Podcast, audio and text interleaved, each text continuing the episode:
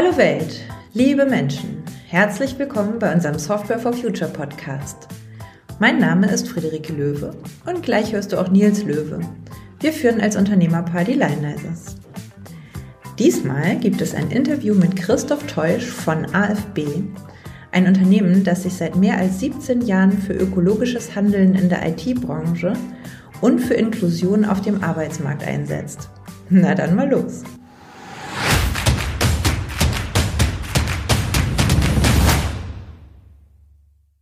Ja, herzlich willkommen, Christoph von AFB. Du bist Nachhaltigkeitsmanager. Erzähl du doch gerne mal in deinen Worten, wer bist du, was macht AFB und was machst du als Nachhaltigkeitsmanager? Herzlichen Dank für die Einladung. Ich freue mich, heute hier dabei zu sein bei diesem Podcast. Genau, also mein Name ist Christoph, wie gesagt. Ich bin jetzt seit gut drei Jahren bei AFB als Nachhaltigkeitsmanager tätig. Und bevor ich genau sage, was ich da mache, zwei Worte zur Firma selber. Das ist vielleicht ähm, spannend zu wissen, denn AFB Social Green IT ist zwar nach außen ein, ein zertifiziertes IT-Remarketing-Unternehmen mit dem Ziel, gebrauchte IT-Hardware von Unternehmen öffentlicher Hand zurückzunehmen, Daten zu löschen und dann diese Geräte wieder zu vermarkten, sprich die Nutzungsdauer zu verlängern oder auch die Lebensdauer zu verlängern. Aber das Besondere bei AFB ist eigentlich, dass wir ein Sozialunternehmen sind, ein Social Business. Das heißt, ähm, dass wir inklusive Jobs auf dem ersten Arbeitsmarkt schaffen mit dem, was wir tun. Und daher kommt auch unser Slogan Social Green IT. Ähm, de facto gibt es ja keine grüne IT, wenn man so möchte. Ähm, grün in dem Sinne, dass wir einen Beitrag leisten wollen, ähm, die Umwelt zu schonen in dem, was wir tun und Social, weil wir inklusive Jobs schaffen und genau. Und mein Job besteht ein bisschen darin, einerseits die Nachhaltigkeit von der AfB selbst voranzubringen. Ähm, das ist auch sehr anspruchsvoll, auch wenn wir schon gut unterwegs sind. Wir verstehen uns auch als Teil der sogenannten Circular Economy, da kommen wir wahrscheinlich nochmal drauf. Ähm, aber auch die Nachhaltigkeit unserer Partner zu optimieren. Denn aus Sicht unserer Partner sind wir Teil von deren Wertkette. Ähm, sprich, unsere Partner, circa 1000 Stück übrigens in, in fünf Ländern in Europa, da sind wir unterwegs. Ähm, für die ist es halt ein typisches, typisches Alltagsgerät, was man nutzt. Aber wenn sozusagen diese Erstnutzungsdauerphase vorbei ist, dann ist es aus deren Sicht sozusagen erledigt, wie auch immer, abgeschrieben, kommen neue Geräte und dann ist halt die Frage, was macht man damit? Und dann kommen wir ins Spiel und ähm, unser Ziel ist halt, diese Geräte dann ein zweites Leben zu schenken. Da waren schon ganz, ganz viele spannende Stichwörter drin. Ich, äh, ich, ich versuche mal äh, der Reihe nach. Du hast zwischendurch gesagt, de facto gibt es ja keine grüne IT. Was, was ist denn die Idee hinter grüner IT und warum ist IT nicht grün? Genau, also generell vorab gesagt ist es schon so, dass sich aus meiner Sicht sehr, sehr viele Hersteller damit beschäftigen, wie sie ihre IT-Hardware besser, grüner produzieren können und auch viel bewusster damit auseinander, auseinander, auseinandersetzen. Ähm, aber viele kennen ja vielleicht von den Hörern auch und Hörerinnen das Fairphone. Selbst die sagen ja auch, hey, wir sind auf dem Weg, wir haben uns äh, auf die Reise gemacht, wir sind schon deutlich besser und weiter als früher. Aber es ist aufgrund der Vielzahl der ganzen äh, Metalle, die drinstecken, sehr schwierig, in der Lieferkette äh, dahin zurückzugehen, wo das abgebaut wird, um wirklich nachweislich alles ähm, optimal und fair hergestellt und so weiter nachweislich zu haben. Und ähm, deswegen ist es in der Praxis heute leider nicht möglich, aber es gibt natürlich Möglichkeiten, wie wir nachhaltiger damit umgehen. Und ähm, genau, und, und da das zweite Schlagwort war Circular Economy. Das heißt, ähm, durch Produktdesign von den Herstellern, durch ähm, verantwortlichen Umgang in der Nutzungsphase bis hin zu Konzepten zur Nachnutzung kann es trotzdem dann so sein, ähm, dass man dann IT-Geräte einfach naheliger nutzen kann. Das ist einfach ein Prozess, ein Weg, auf dem uns alle befinden. Und ähm, genau, knallhart gesagt, gibt es halt aktuell keine nachhaltige IT, aber nachhaltigere. Mhm. Das heißt also im Prinzip zusammengefasst, das Problem sind die Rohstoffe, die überall drin stecken und ähm, Recycling ist nicht in der Form möglich, wie es gut wäre.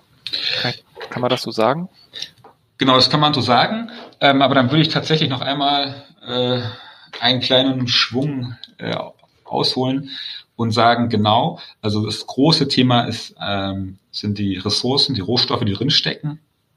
Ähm, die, die werden klassisch linear abgebaut und ähm, da ist noch der, der Kreislauf nicht geschlossen, ähm, dass hinterher die, die Rohstoffe wieder komplett rausgeholt werden können. Es werden Rohstoffe rausgeholt, aber de facto nicht alle. Ähm, da bewegen wir uns ja quasi auch ähm, ähm, ja noch auf, einem, auf einer Lernkurve.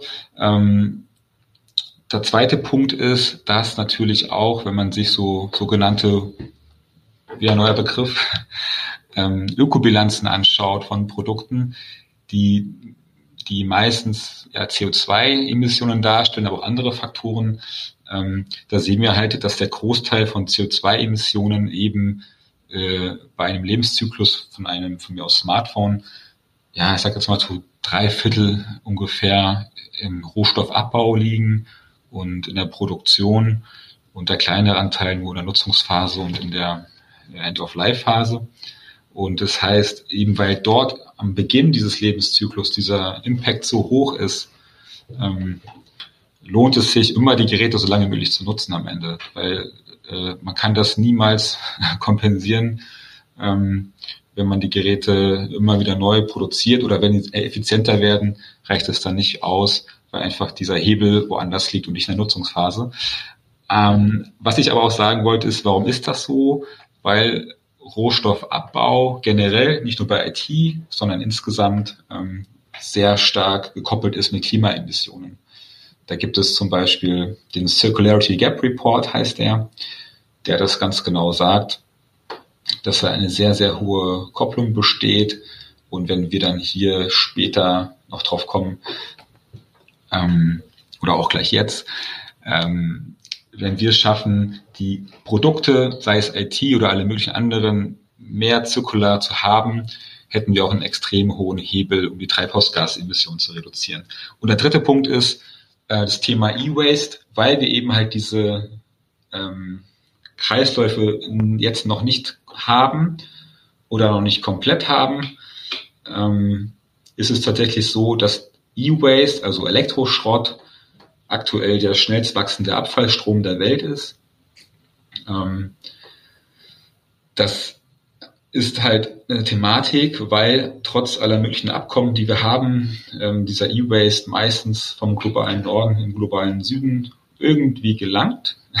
da gibt es auch Studien zu, ähm, zum Beispiel der E-Waste Monitor und ähm, wir auch da einen Beitrag leisten wollen, durch die, das, was wir tun, ähm, diesen E-Waste äh, ja, mit zu reduzieren. Mhm. Und der dritte Punkt ist natürlich, äh, das ist jetzt sehr tiefgehend, aber eine Anmerkung zu den IT-Geräten selber. Also bei den meisten IT-Geräten ist es wirklich so, dass ähm, dieser Hebel CO2-Emissionen und so weiter in dem ersten Teil des Lebenszyklus liegt. Es gibt andere Gerätearten, also vor allem der Server. Da ist es so, dass der größte Stromverbrauch und auch die Emissionen damit verbunden in der Nutzungsphase liegen. Also da kann man tatsächlich viel optimieren. Bei so klassischen Endgeräten, Notebook, Smartphone, wie auch immer, in der ersten Phase, genau. Konkret zu den Smartphones, ich habe die Zahlen nicht mehr ganz parat, aber irgendwo in der Greenpeace-Studie habe ich mal gelesen, ähm, dass wir den globalen Impact, den Smartphones haben, irgendwo um 50 Prozent reduzieren könnten, wenn wir die Geräte nicht zwei, sondern drei Jahre nutzen würden. Aber ob das jetzt exakt die 50 Prozent waren, nagel mich nicht fest, aber es war massiv. Also dass im Prinzip ein, ein Jahr mehr schon ein, äh, ein wirklich Vielfaches ausmachen. Äh, genau, die Richtung ist äh, schon gut. Ähm, wir haben auch tatsächlich jetzt für uns selber ähm, Ökobilanzstudien erstellen lassen ähm, für verschiedene Gerätearten, weil auch dort immer die ganzen Ökodatenbanken und so weiter, äh, Klimafaktoren immer genauer werden.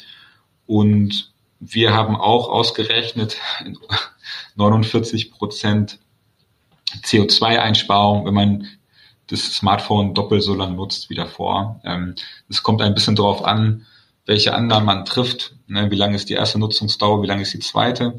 Aber in Summe stimmt das auch ungefähr. Da würde ich jetzt mhm. aber auch sagen, es ist voll okay, dass man sich nicht auf ein paar Prozente ähm, ja. festlegt. Aber man kann tatsächlich hier durch, ähm, dass man den Akku lieber mal austauscht, anstatt gleich ein neues Gerät kauft und so weiter, ähm, dann schon hohe Emissionen einsparen. Und wir haben, glaube ich, weltweit 1,3, 1,4 Milliarden Smartphones, die jährlich neu produziert und verkauft werden. Das heißt, das lohnt sich dann schon. Ja, unbedingt. Ähm, du, du hattest eben gesagt, Konzepte zur Nachnutzung, aber auch, dass die Hersteller da irgendwo äh, ein bisschen mitwirken müssen. Ich habe von einer Weile mit den ähm, Leuten von Smart Steel ein Interview geführt und die machen Software, um Stahlproduktion nachhaltiger zu machen. Die haben aber auch gesagt, Stahl ist das einzige Material auf diesem Planeten, das wirklich zu 100,0 Prozent recycelbar ist. Unter der Annahme, dass du halt weißt, was in, in dem zu recycelnden Kram drin ist dann kannst du die Rezepte so anpassen, dass du das 100% trennen und wiederverwerten kannst. Das ist jetzt bei Smartphones komplizierter. Da steckt viel mehr kleinteiliges Zeug drin. Du hast auch gesagt, wenn man einfach den Akku tauscht. Also ich muss gestehen, ich hatte in meinem Leben schon mehrere Smartphones, da war es nicht möglich, den Akku zu tauschen. Das ist dann letztendlich Verantwortung der Hersteller, oder? Äh, da die Geräte so zu gestalten, dass sie überhaupt zu vertretbaren Preisen ein zweites Leben haben können. Ja, korrekt. Das ist leider so, ähm, dass diese Geräte immer ähm, kleiner, dünner, wieder größer jetzt werden. Ähm, wir sind auch Teil eines Forschungsprojektes, ähm, nennt sich Modest. Da geht es um die, das Konzept durch Modularität, durch Modularisierung von Smartphones, ähm, ja, positive Umwelteffekte zu haben. Das sind, wenn ich es kurz nennen darf, auch verschiedene Akteure mit drinne, wie, wie die äh, Leuphana Uni, TU Berlin, Fraunhofer und Shiftphone. Und ähm, da hat ja auch die TU Berlin äh, spannende äh, Statistik gehabt, die mir gerade so im Kopf kommt. Äh, die haben analysiert, ab wann war es so, dass es mehr Smartphones auf dem Markt gab mit nicht wechselbaren Akkus als mit austauschbaren Akkus. Und das war dann, glaube ich, 2015. Ähm, und jetzt ist es quasi tatsächlich, gibt es fast nur noch Handys mit nicht wechselbaren Akkus. Und ähm, tatsächlich ist es so, privat gibt, es gibt Anleitungen, als, als Privatnutzer zum Beispiel, ähm, iFixit ist, glaube ich, recht bekannt. Ähm, da kann man auch sich vorab informieren. Die haben auch einen Reparaturindex, äh, wer möchte, und kann halt gucken, bevor ich mir ein Handy kaufe oder ein gebrauchtes vielleicht kaufe, ähm, äh, kann man sich vorab informieren, kann ich hinterher das im Zweifel auch austauschen. Klar ist, ich persönlich, jetzt sind wir ein bisschen die private Rechnung, aber ist nicht schlimm, äh, habe mein Handy auch vor kurzem dann den, den Akkutausch vollziehen lassen, bin dann auch zum Handyshop um die Ecke gegangen, habe es dort machen lassen. Äh, mhm. Das geht, ist nicht ideal und da sind wir dann beim Produktdesign. Ähm, das, das können wir dann als AFB natürlich überhaupt nicht lösen. Wir können mitwirken bei Forschungsprojekten, können kommunizieren darüber, aber die Hersteller müssen tatsächlich dann auch sagen, hey, die, was sie dazu beitragen können, dass ein Gerät nicht nur zwei Jahre hält im Schnitt, sondern auch länger. Genau. Mhm. Wenn, wenn wir jetzt mal ähm, auf, auf AFB und euer Geschäftsmodell gucken, wie, wie funktioniert das? Also angenommen, Fall 1, ich, also Lionizers ist ein IT-Unternehmen, wir haben hier 25 Leute, die haben alle ihr Laptop und das muss irgendwann mal nach, keine Ahnung, drei, vier, fünf Jahren getauscht werden, weil die Performance einfach nicht mehr reicht. Ihr würdet dann unsere gebrauchten Laptops ankaufen und was, was passiert dann damit?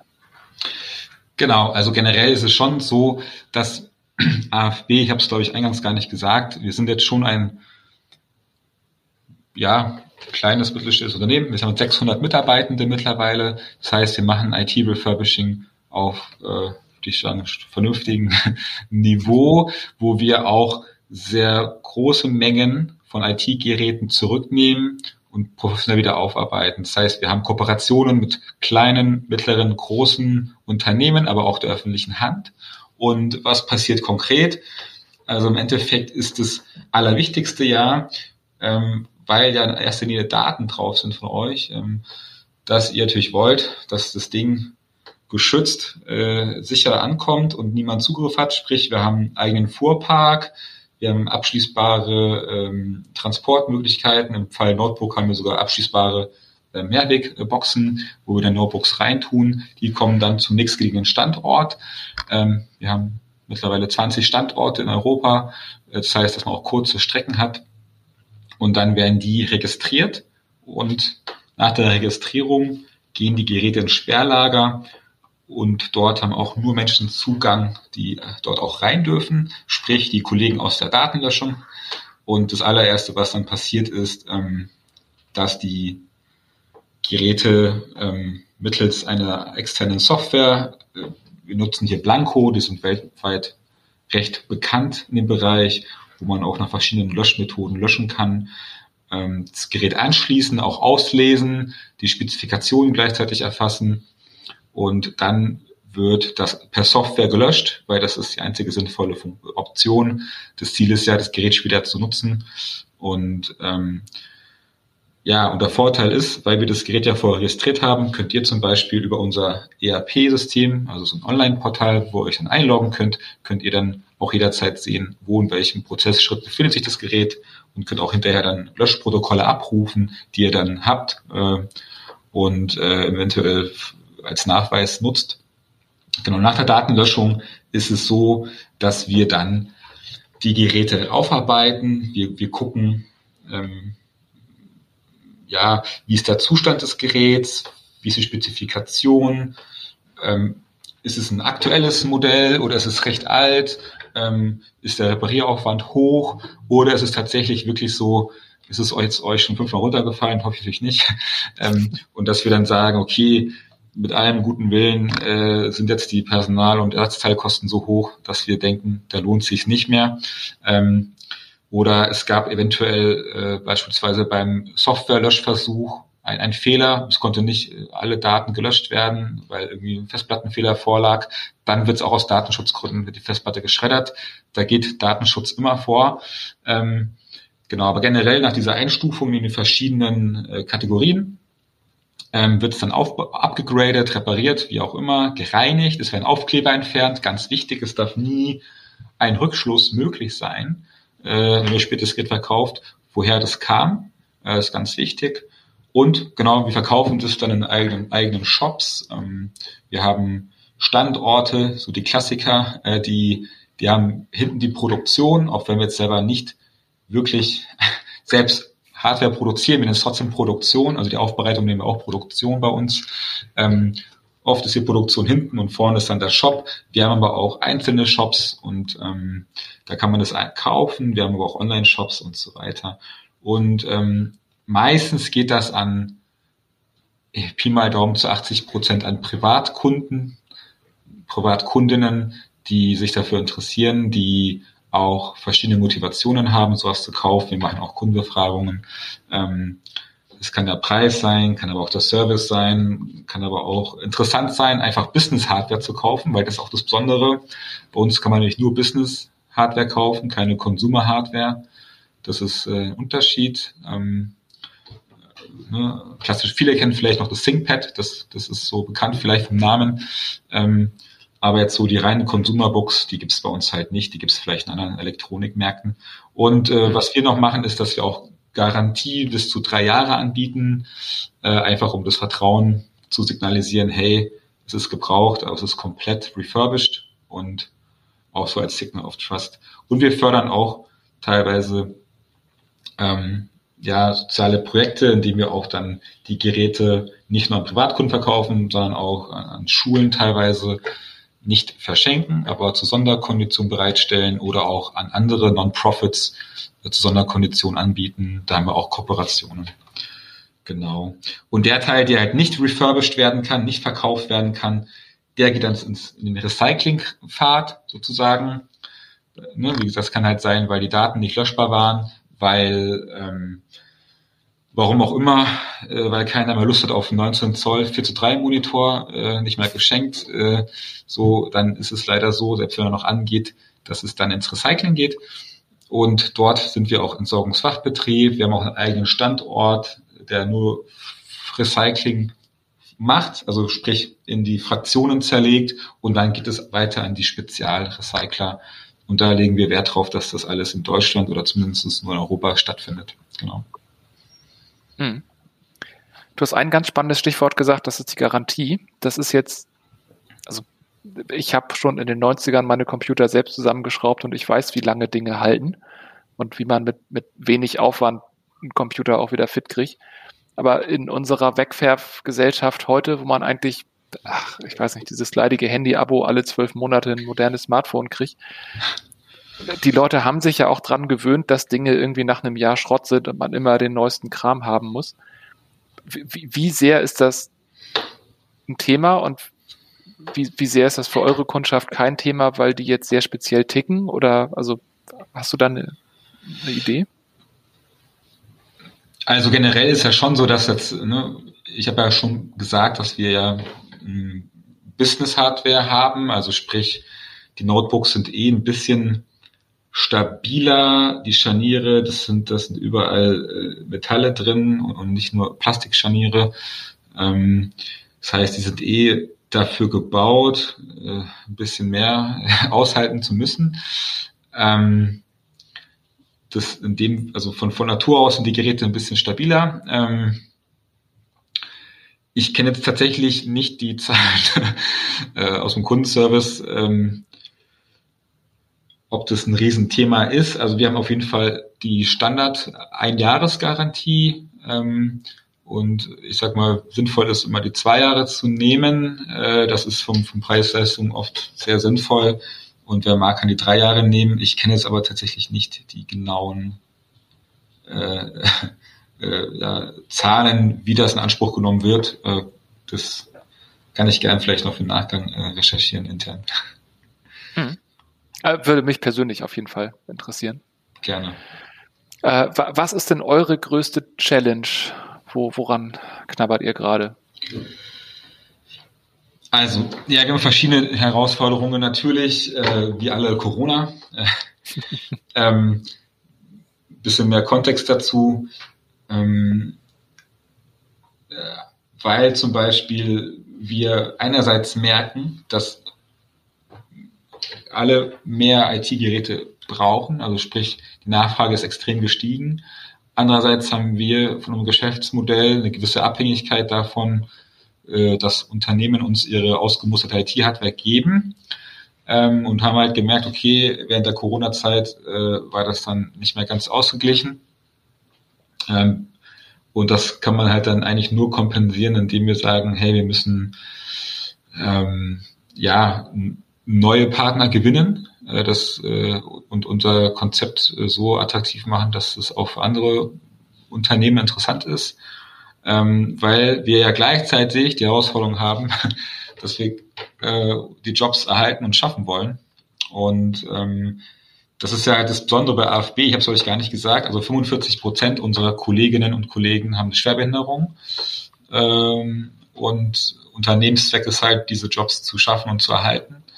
Und ähm, das war halt jetzt an Corona eine Herausforderung. Wir mussten jetzt jemanden deswegen entlassen. Wir hatten auch natürlich kurz Kurzarbeit, aber also teilweise nicht überall. Ähm, eine andere Herausforderung ist, dass wir natürlich äh, auf dem freien Markt unterwegs sind, was ja erstmal positiv ist, aber dass wir auch mit Unternehmen konkurrieren, die äh, jetzt nicht ein gleiches Konzept haben wie wir, sondern ich sage mal traditionell unterwegs sind ähm, und wir dann natürlich bei Ausschreibung und so weiter durch unser ganzen, durch gesamte Nachhaltigkeitskonzept überzeugen müssen und können dann nicht äh, das, das günstigste Angebot machen, sage ich mal zum Beispiel. Also es ist eigentlich immer so ein Mittelfeld. Grundsätzlich kommt immer am Ende drauf an, äh, auf den konkreten Fall. Ähm, und wir dann auch halt ähm, ja durch sehr viel Kennzahlen, ähm, Kommunikation und so weiter auch überzeugen wollen. Und ähm, beispielsweise dafür haben wir dann auch wir nennen es jetzt Wirkungsurkunde entwickelt, die wir dann unseren Partnern einmal im Jahr aushändigen, ähm, wo wir dann sagen, hey, du gibst dich nur einfach IT-Geräte an uns, sondern du kannst ähm, einen Beitrag leisten, durch, du sparst dadurch CO2-Emissionen, Ressourcenverbrauch wird eingespart, du schaffst inklusive Jobs, aber auch ähm, Toxizitäten werden eingespart, äh, virtuelles Wasser wird eingespart, alles auf Basis von Ökobilanzen. Das kann er nutzen. Und das können wir auch schon Vorfeld bei Ausschreibungen sagen, hey, das sind alles Dinge, die ihr bekommt hinterher.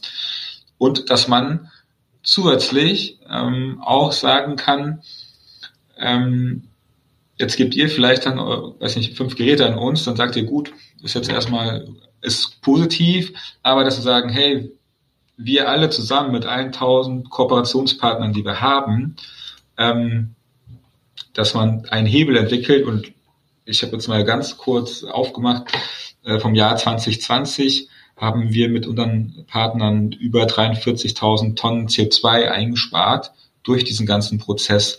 Das heißt, ähm, man hat dann so eine gemeinsame Wirkung, die dann sehr, sehr hoch ist.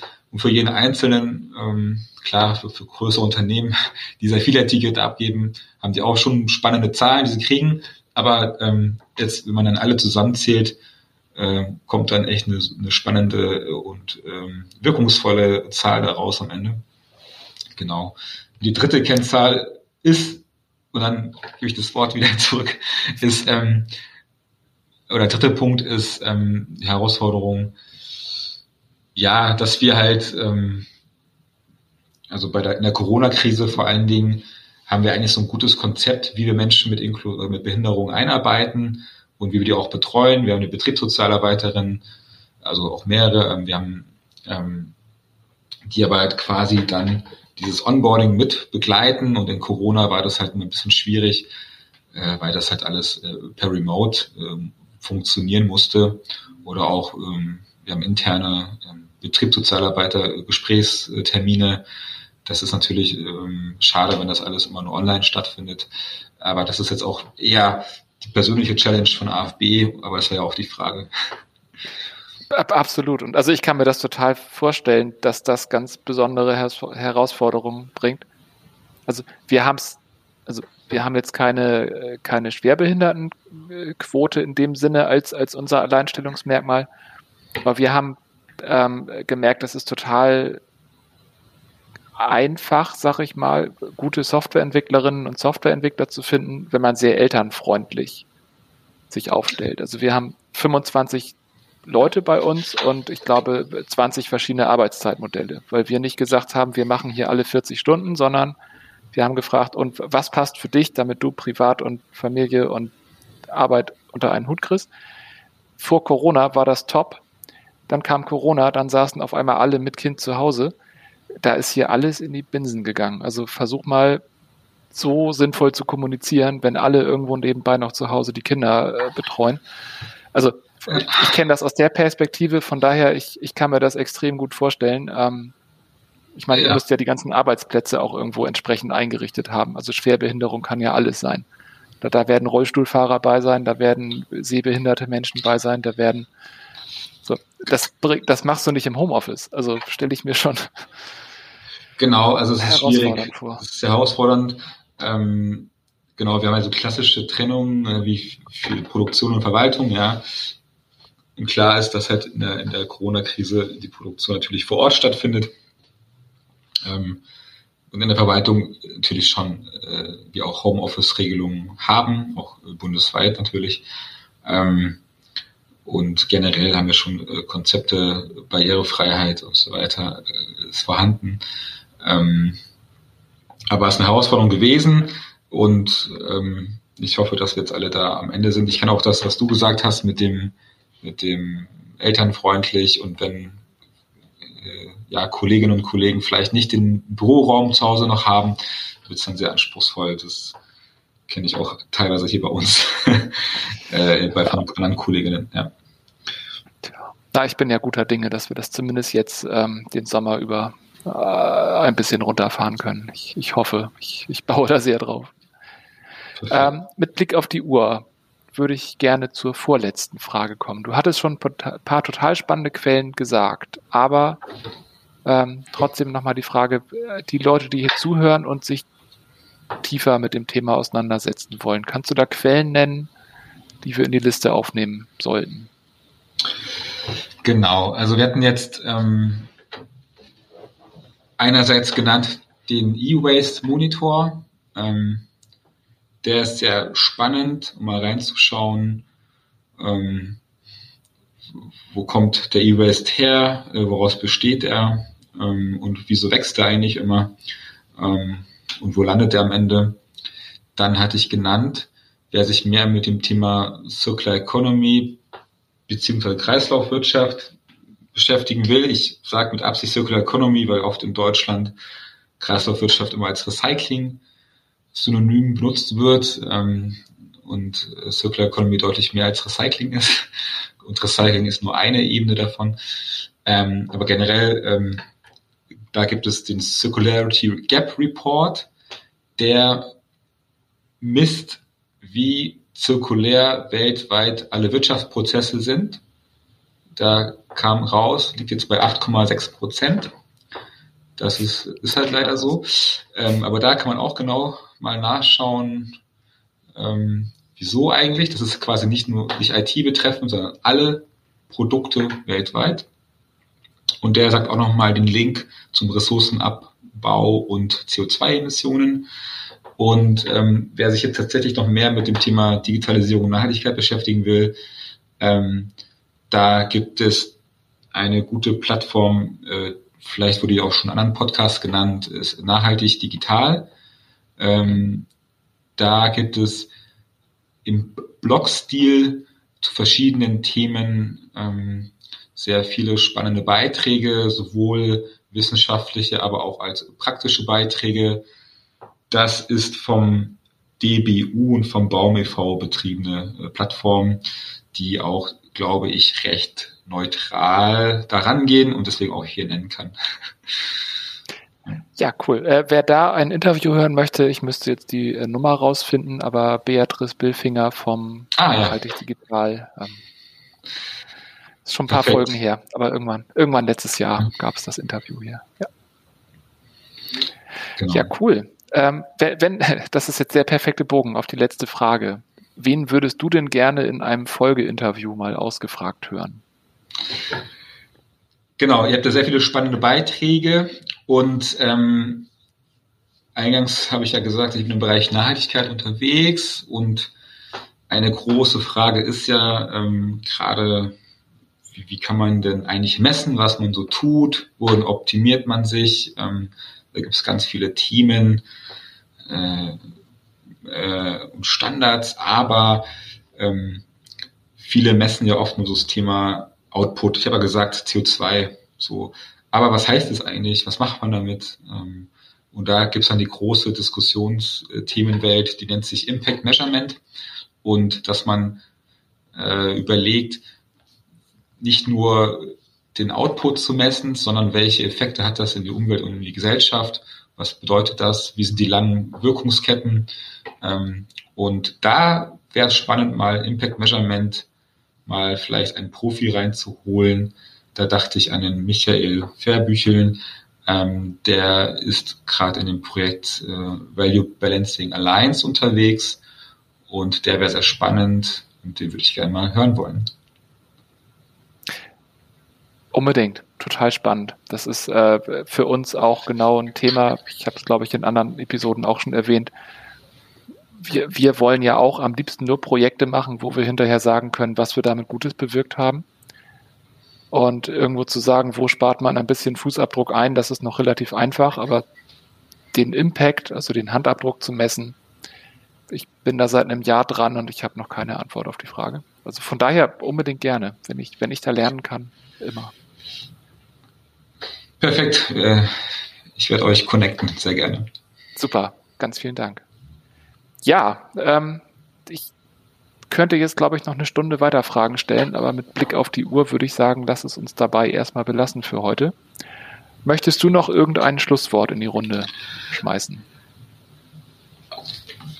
Äh, jetzt muss ich ja.